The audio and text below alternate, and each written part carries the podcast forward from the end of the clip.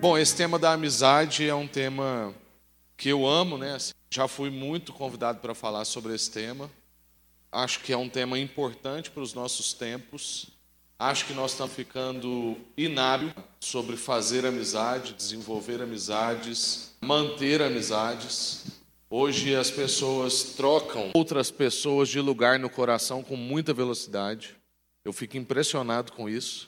Ah, principalmente quando estamos em tempos de, por exemplo, polarização política.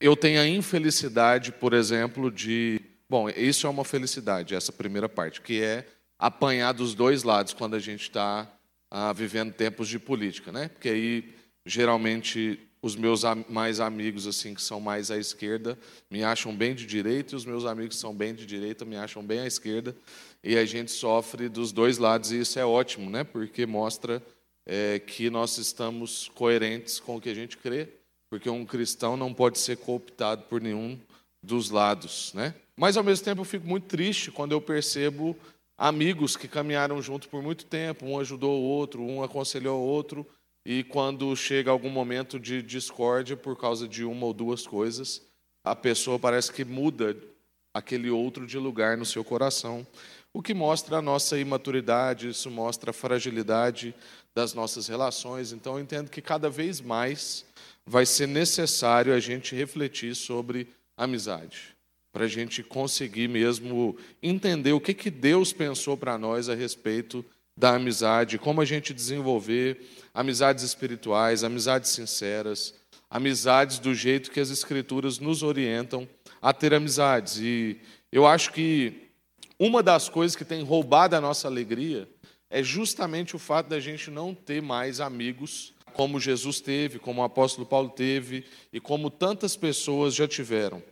É ruim falar isso, porque se eu falar que numa outra geração as pessoas tinham mais amigos, fica parecendo que eu automaticamente estou fazendo uma crítica à geração de vocês que me ouvem.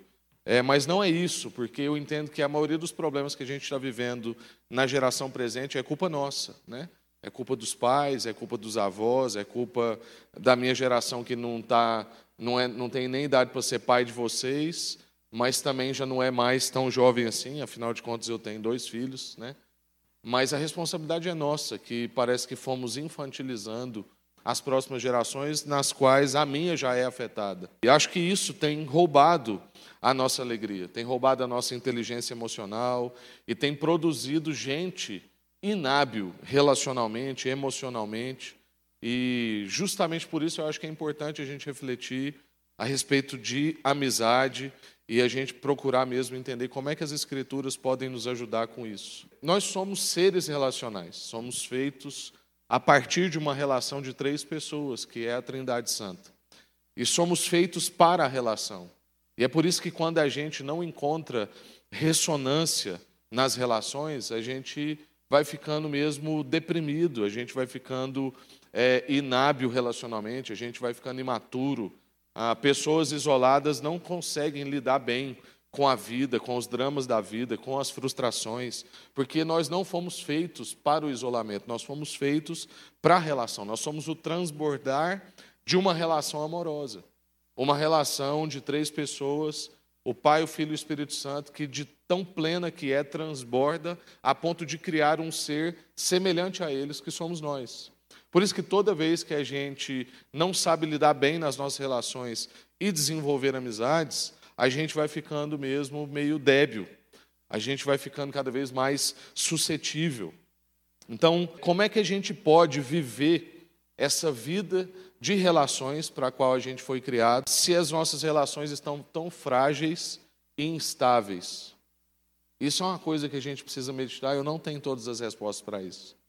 Mas em tempos de instabilidade e tanta fragilidade relacional, é um desafio para nós desenvolvermos a amizade. Então eu só posso entender que a gente precisa falar mais sobre isso e procurar viver isso de maneira intencional. E esse é o convite de hoje. Eu quero convidar você à compreensão de que a nossa alegria, que eu disse que está sendo perdida, ela pode ser renovada pela amizade se a gente caminhar em direção a amizades intencionalmente. Desenvolver amizades que talvez não são tão naturais para você.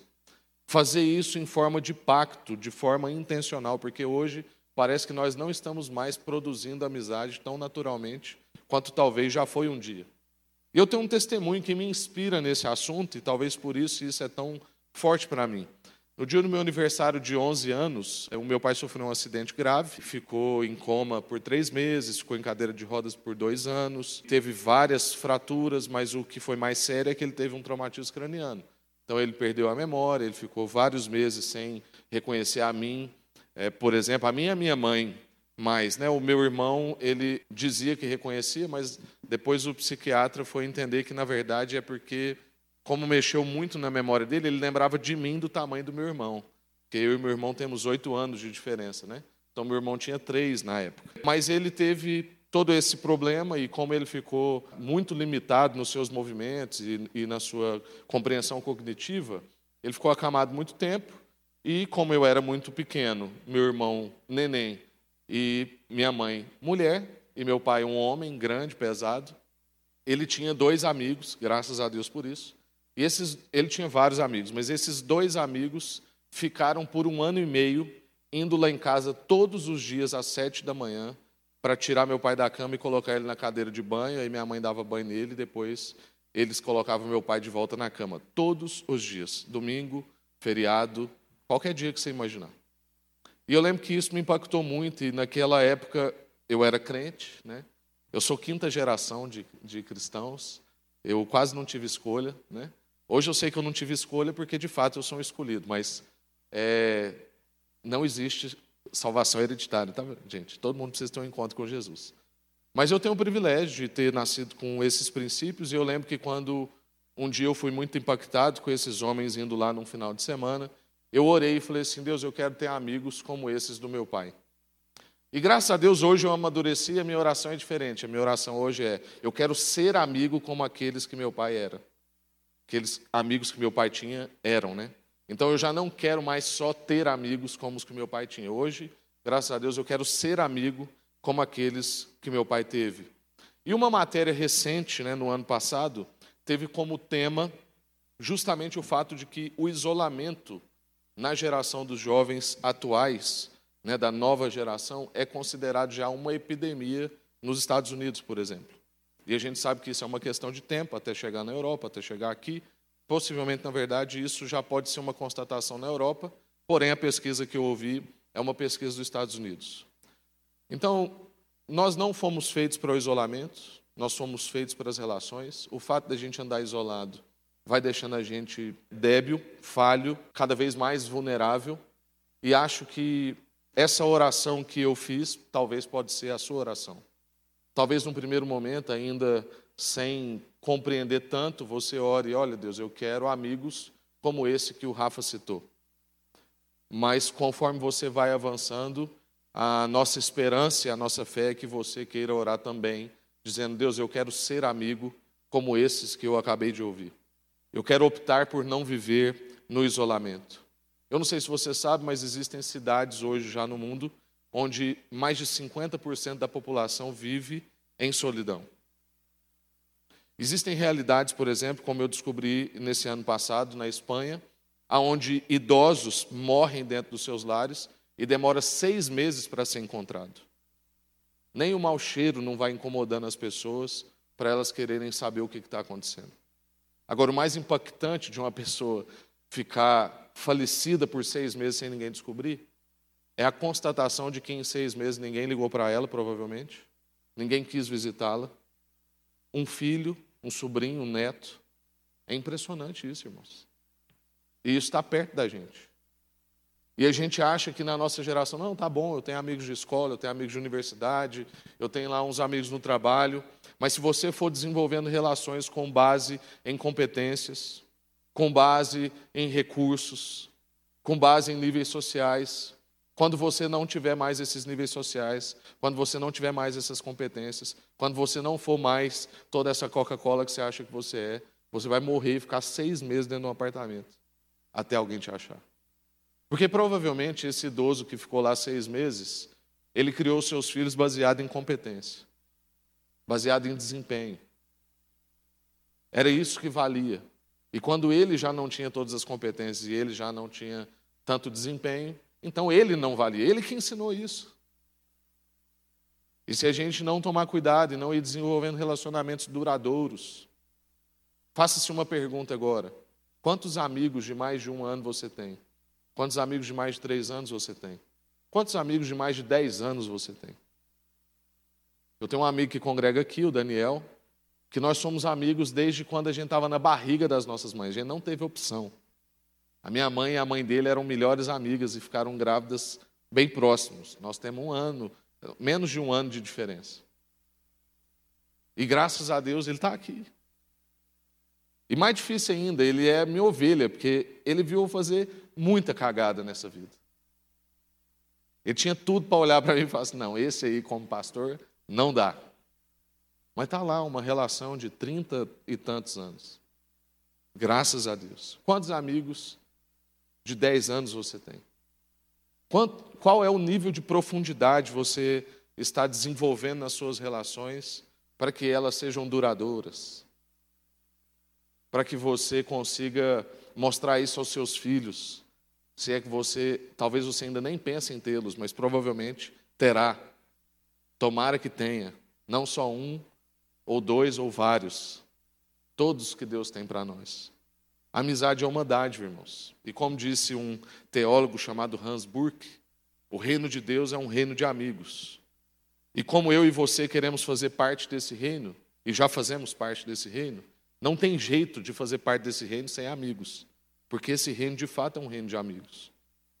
Tanto que Jesus falou para os discípulos: Já não chamo vocês mais de servos, mas chamo, chamo vocês de amigos.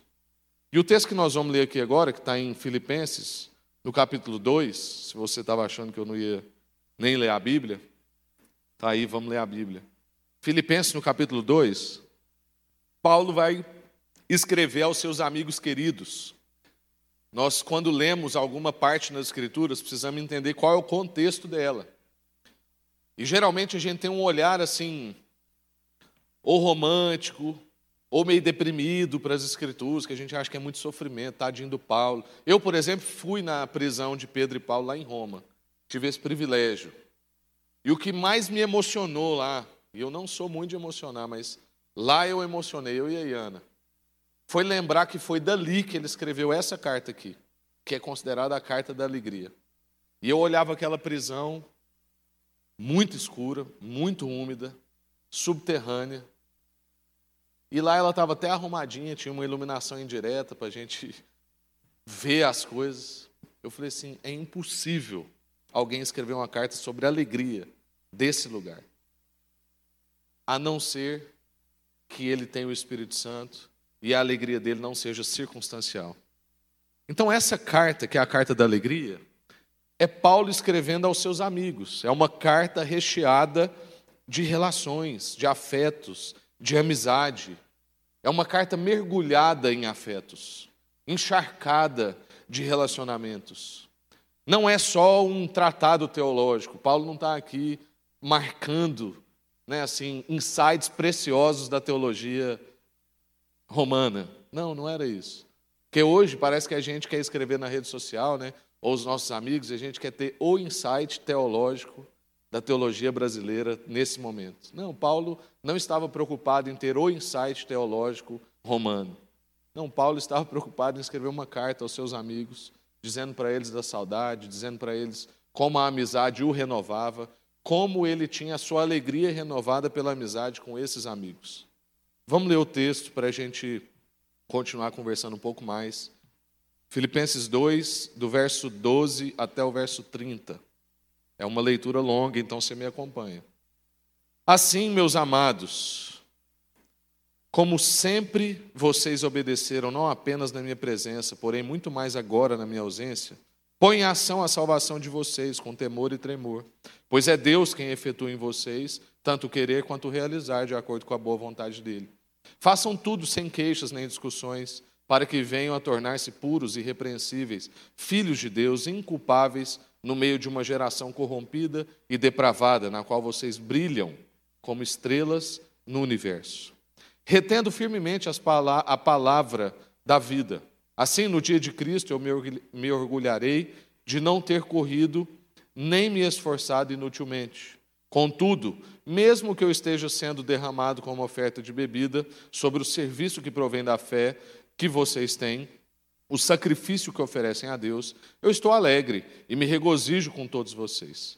Estejam vocês também alegres e regozijem-se comigo. Eu espero no Senhor Jesus enviar-lhes Timóteo brevemente, para que eu também me sinta animado quando receber notícia de vocês. Não tenho ninguém como ele, não tenho ninguém que, como ele, tenha interesse sincero pelo bem-estar de vocês. Pois todos buscam os seus próprios interesses e não os de Jesus. Mas vocês sabem que Timóteo foi aprovado, porque serviu comigo no trabalho do Evangelho como um filho, ao lado de um pai. Portanto, é ele quem espero enviar a vocês. Então, logo, me certifique da minha situação, confiando no Senhor que em breve também poderei ir. Contudo, penso que será necessário enviar-lhes de volta Epafrodito, meu irmão, cooperador e companheiro de lutas, mensageiro que vocês enviaram para atender às minhas necessidades. Pois ele tem saudade de todos, de todos vocês, e está angustiado, porque ficaram sabendo que ele esteve doente. De fato, ficou doente, quase morreu. Mas Deus teve misericórdia dele, e não somente dele, mas também de mim, para que eu não tivesse tristeza sobre tristeza. Por isso, logo enviarei, para que, quando o virem novamente, fiquem alegres e tenham menos tristeza. E peço que vocês o recebam no Senhor com grande alegria e honrem homens como este, porque ele quase morreu por amor à causa de Cristo, arriscando a vida para suprir a ajuda que vocês não podiam me dar. Amém.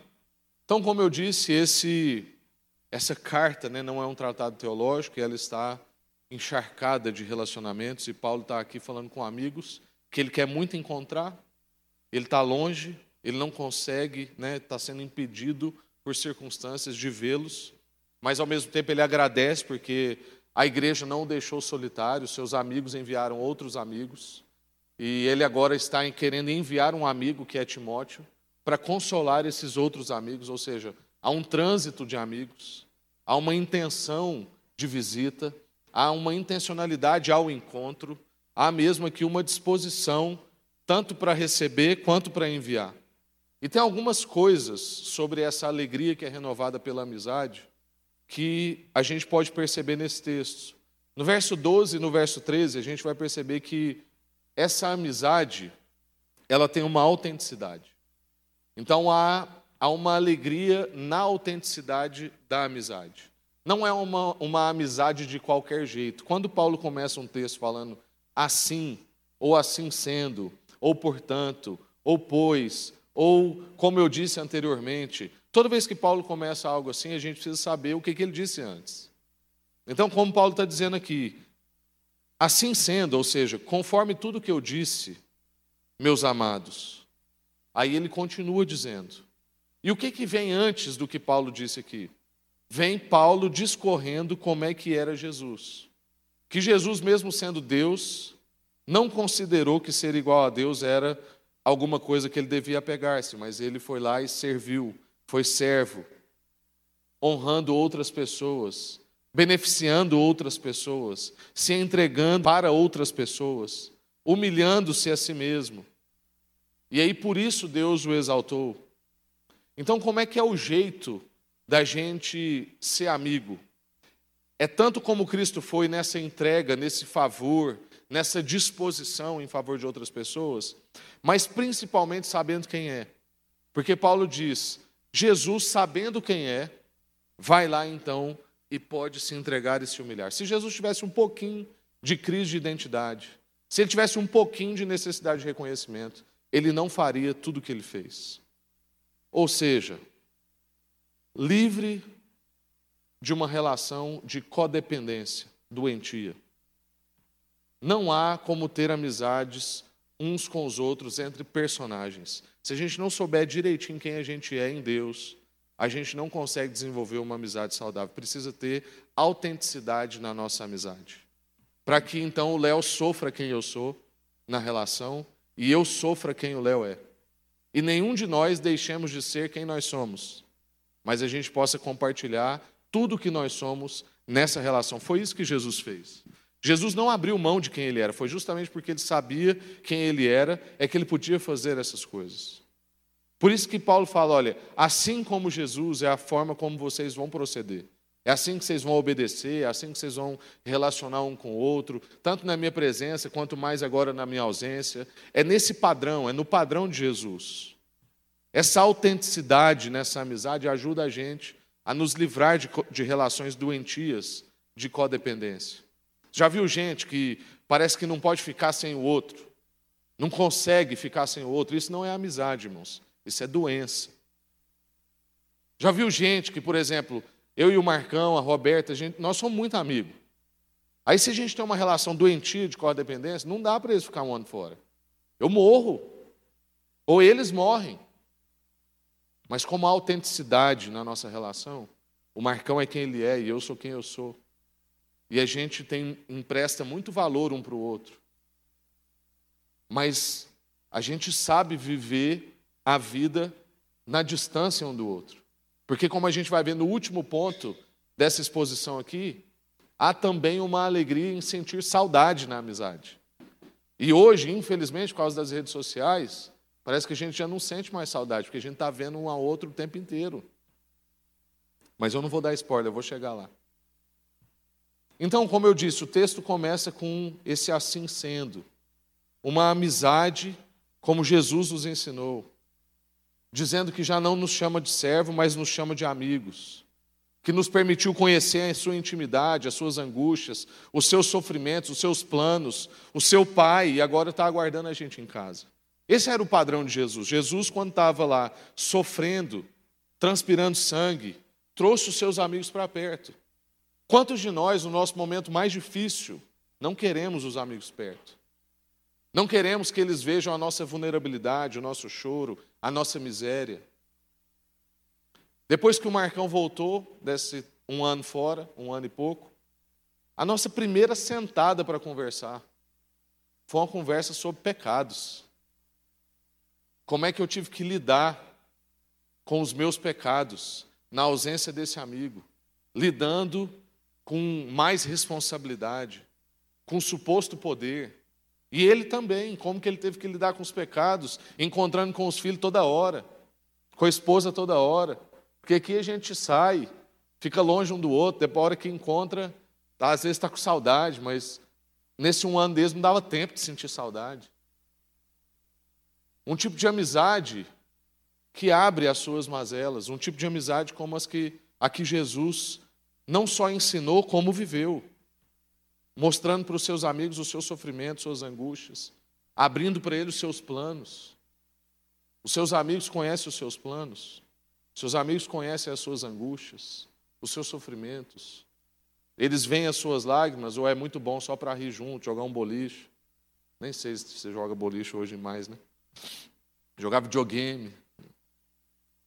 Nessa amizade, Jesus também não ensinou só a entregar as informações, a vida, o coração, mas ele ensinou a gente também a cuidar.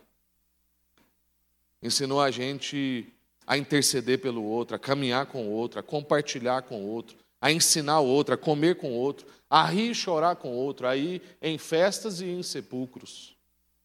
É interessante que o ministério de Jesus começa num casamento, numa festa de casamento, onde ele foi convidado porque era amigo da família. Mas nós temos também narrativas como ele sendo convidado numa situação de sepulcro, onde o amigo dele tinha morrido.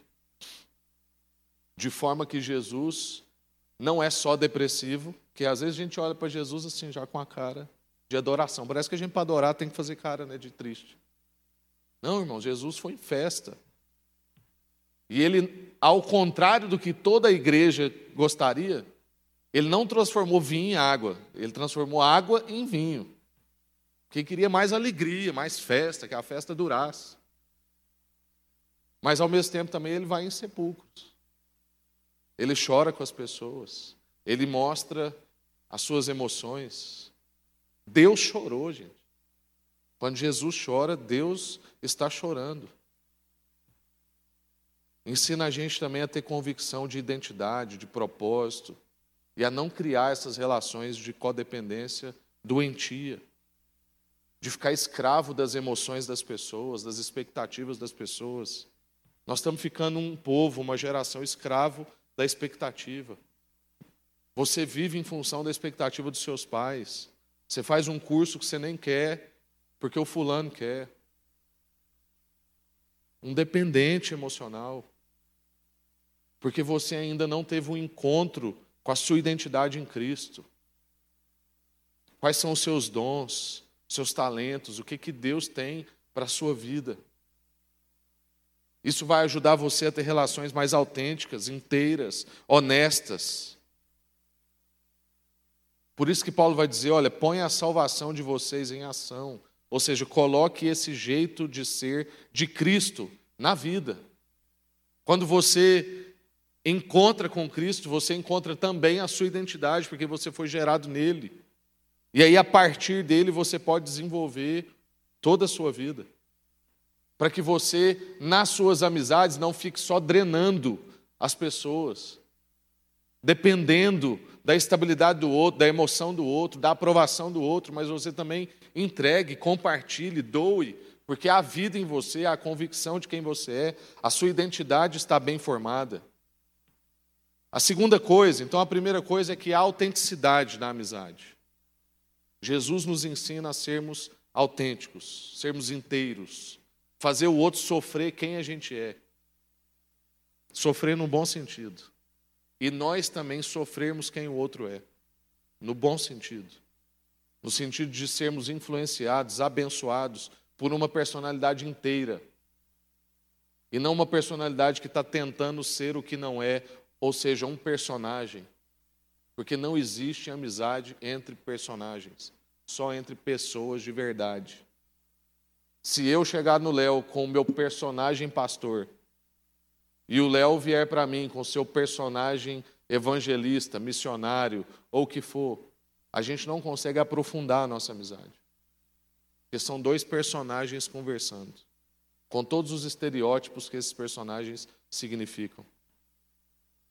Então, uma relação autêntica. A outra coisa é que Paulo está orientando os seus amigos a iluminar nas amizades. Então, há uma, há uma alegria em ser autêntico na amizade, e há uma alegria em iluminar nas, nas amizades. É o que está dizendo aí do verso 14 ao verso 18, onde Paulo vai dizer: olha, façam tudo sem queixas nem discussões. Aí depois ele, ele vai lá na frente e diz: é, vocês que brilham como estrelas no universo foram chamados para influenciar essa geração corrompida. Ou seja, Jesus nos batiza com nomes, e um dos nomes que Jesus nos batiza é luz. Está lá em Mateus, no capítulo 5. Vocês são o sal da terra e a luz do mundo. E aí ele vai dizer que essa luz tem lugar, qualidade e função porque ele vai dizer que essa luz não se coloca em qualquer lugar. Ele vai dizer que essa luz não se pode esconder, ela tem uma qualidade própria. E ele vai dizer que essa luz tem uma função, que é iluminar as pessoas que estão à sua volta. Então nós somos chamados de luz. E temos essas três coisas: qualidade, lugar e função. É uma luz que não dá para esconder. Ele vai dizer: olha, é como uma cidade situada sob um monte. Qualquer pessoa que já foi para alguma cidade que está acima da sua, por exemplo, quando a gente está chegando em Brasília à noite ou em Anápolis à noite, a gente vê o clarão no céu antes de chegar na cidade. Porque não dá para esconder uma cidade que está acima de um monte, há uma qualidade nessa luz. E há um lugar para ela ficar. Tem que ser um lugar que favorece as pessoas, porque essa é a sua função. Então a nossa função é favorecer, iluminar, clarear para as outras pessoas. A sua função numa amizade é ser luz lá. É favorecer a sua amiga, ou seu amigo, ou seu grupo de amigos. É clarear para eles. Como isso é parte da nossa identidade, então a gente precisa nos livrar de qualquer tipo de necessidade de reconhecimento. Porque nós não somos um tipo de luz que drena energia, nós somos um tipo de luz que entrega energia. Nós não somos um tipo de luz que só decora. Nós não somos, por exemplo, essas luzes daqui. Nós somos essas luzes brancas, que ninguém olha. Desculpa essa informação. mas está todo mundo usufruindo dela. Você não foi chamado para ser luz de decoração, viu, irmãos? Você foi chamado para ser luz mesmo, tipo de estádio de futebol. Que ninguém fica olhando para a luz, todo mundo fica olhando para o jogo. Por isso que nós somos chamados a favorecer nas nossas amizades, a iluminar nas nossas amizades. E fazer isso, Paulo está dizendo aqui, sem queixas, sem má vontade. Simplesmente ser quem nós fomos chamados para ser luz ser conformes à nossa identidade. Agora, é claro que também brilhar vai atrair. O que, que acontece com a luz que está favorecendo? Então, você tem lá no jogo de futebol. O que, que tem naquela luz? Um monte de bicho. E está quente aquele negócio ali. Sai fumaça.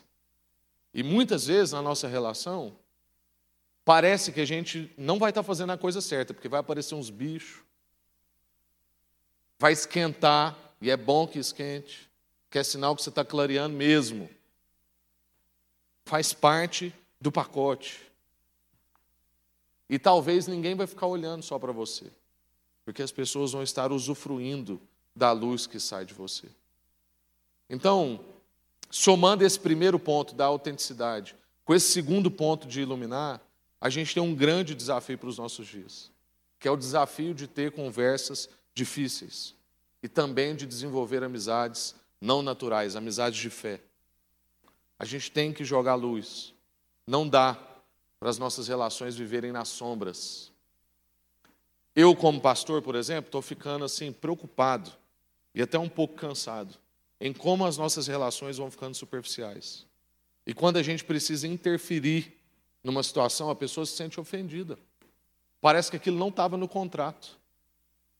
Não estava no combinado. E é claro que está. Qualquer pessoa que quiser entrar numa relação comigo agora, entre sabendo que está no contrato já. Profundidade, intimidade, tratar coisas necessárias. Como eu disse, no meu primeiro encontro com meu amigo Marcos, nós conversamos sobre os pecados de cada um.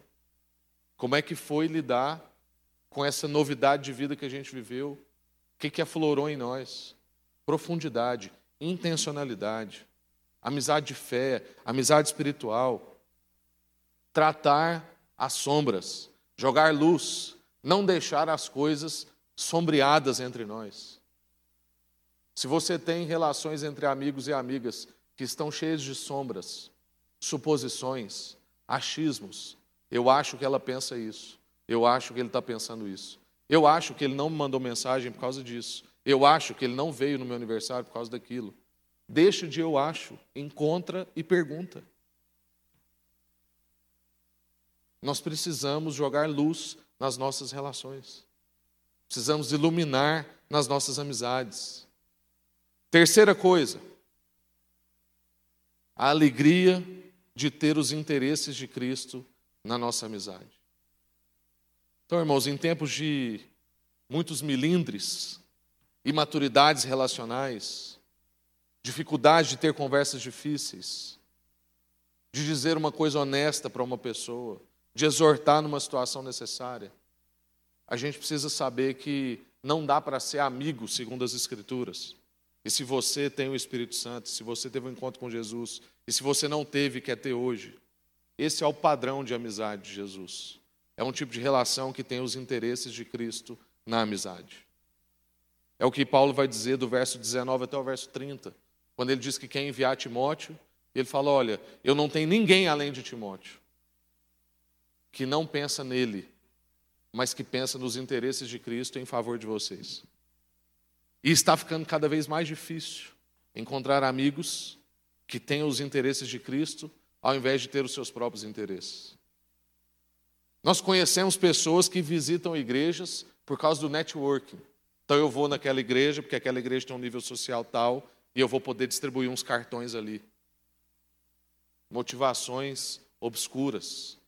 Eu vou ficar amigo do fulano, porque o fulano é dono de um restaurante japonês, eu quero comer comida japonesa, quem sabe um dia eu não sou abençoado com um cupom. Ainda uso terminologias evangelicais. Sou abençoado com um cupom, seu interesseiro safado. Ter os interesses de Cristo na amizade.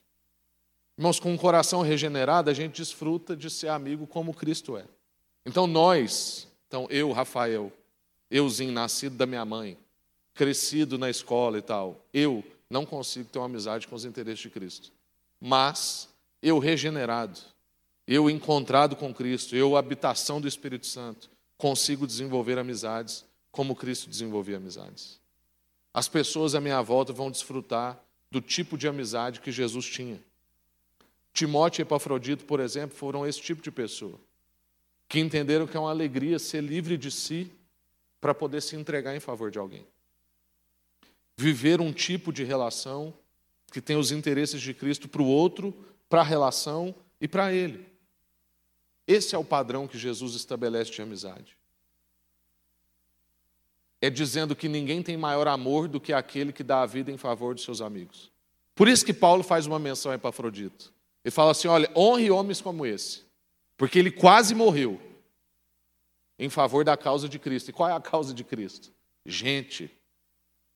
Ele quase morreu em favor de gente. É isso que Paulo está dizendo aqui. Ele quase morreu em favor dos seus amigos. E talvez você tá, aí você fica assim, ah, morrer é muito dramático. Talvez eu não precise morrer. Talvez você precise, mas pode ser morrer no seu ego, no seu acerto. Por exemplo, a gente lida com casamento aqui. Sabe por que um casamento entra em colapso? Que eles vêm parar aqui na nossa sala? Simplesmente porque os dois estão certos. Se um deles estivesse errado, eles não vinham aqui.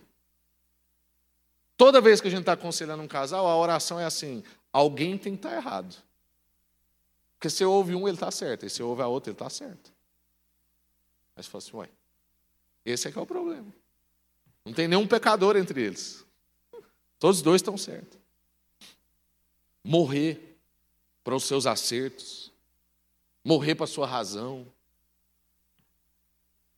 Não estou dizendo ser covarde, porque a gente falou do primeiro ponto sobre ser autêntico. Mas talvez morrer para algumas preferências. Ah, eu não gosto do fulano. Irmãos, eu tenho amizades improváveis, várias. Porque, como a gente está reforçando, amizades são intencionais e pactuais.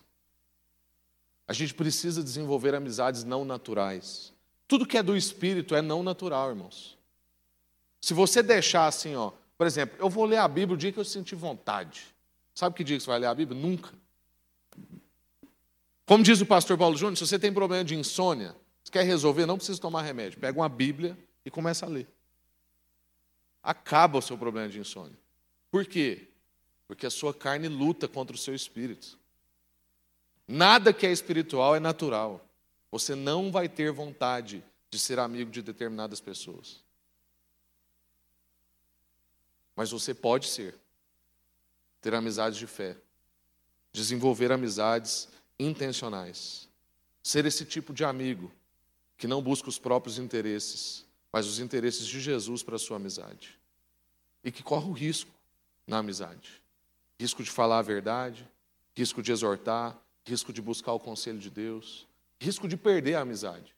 Recentemente eu tive que tratar com um amigo e eu sabia que a minha conversa com ele ia ser uma conversa assim, ou a gente ia sair dali mais amigo do que a gente era, profundamente, ou eu ia perder um amigo. Mas era justamente porque eu era amigo dele que eu não podia deixar de ter essa conversa. Porque uma amizade que é amizade de verdade corre o risco da amizade. E para a gente concluir, Paulo também diz sobre a alegria de ter saudade na amizade, como eu disse. Irmãos, como é bom um encontro depois de não ter visto durante muito tempo.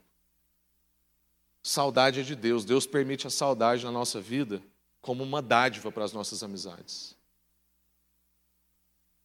Ela é como um nutriente da amizade, porque quando a gente está com saudade, a gente tem assunto, a gente tem afeto, a gente tem esforço pelo encontro. Então, uma coisa é eu querer encontrar o Breno, que está aqui todo domingo.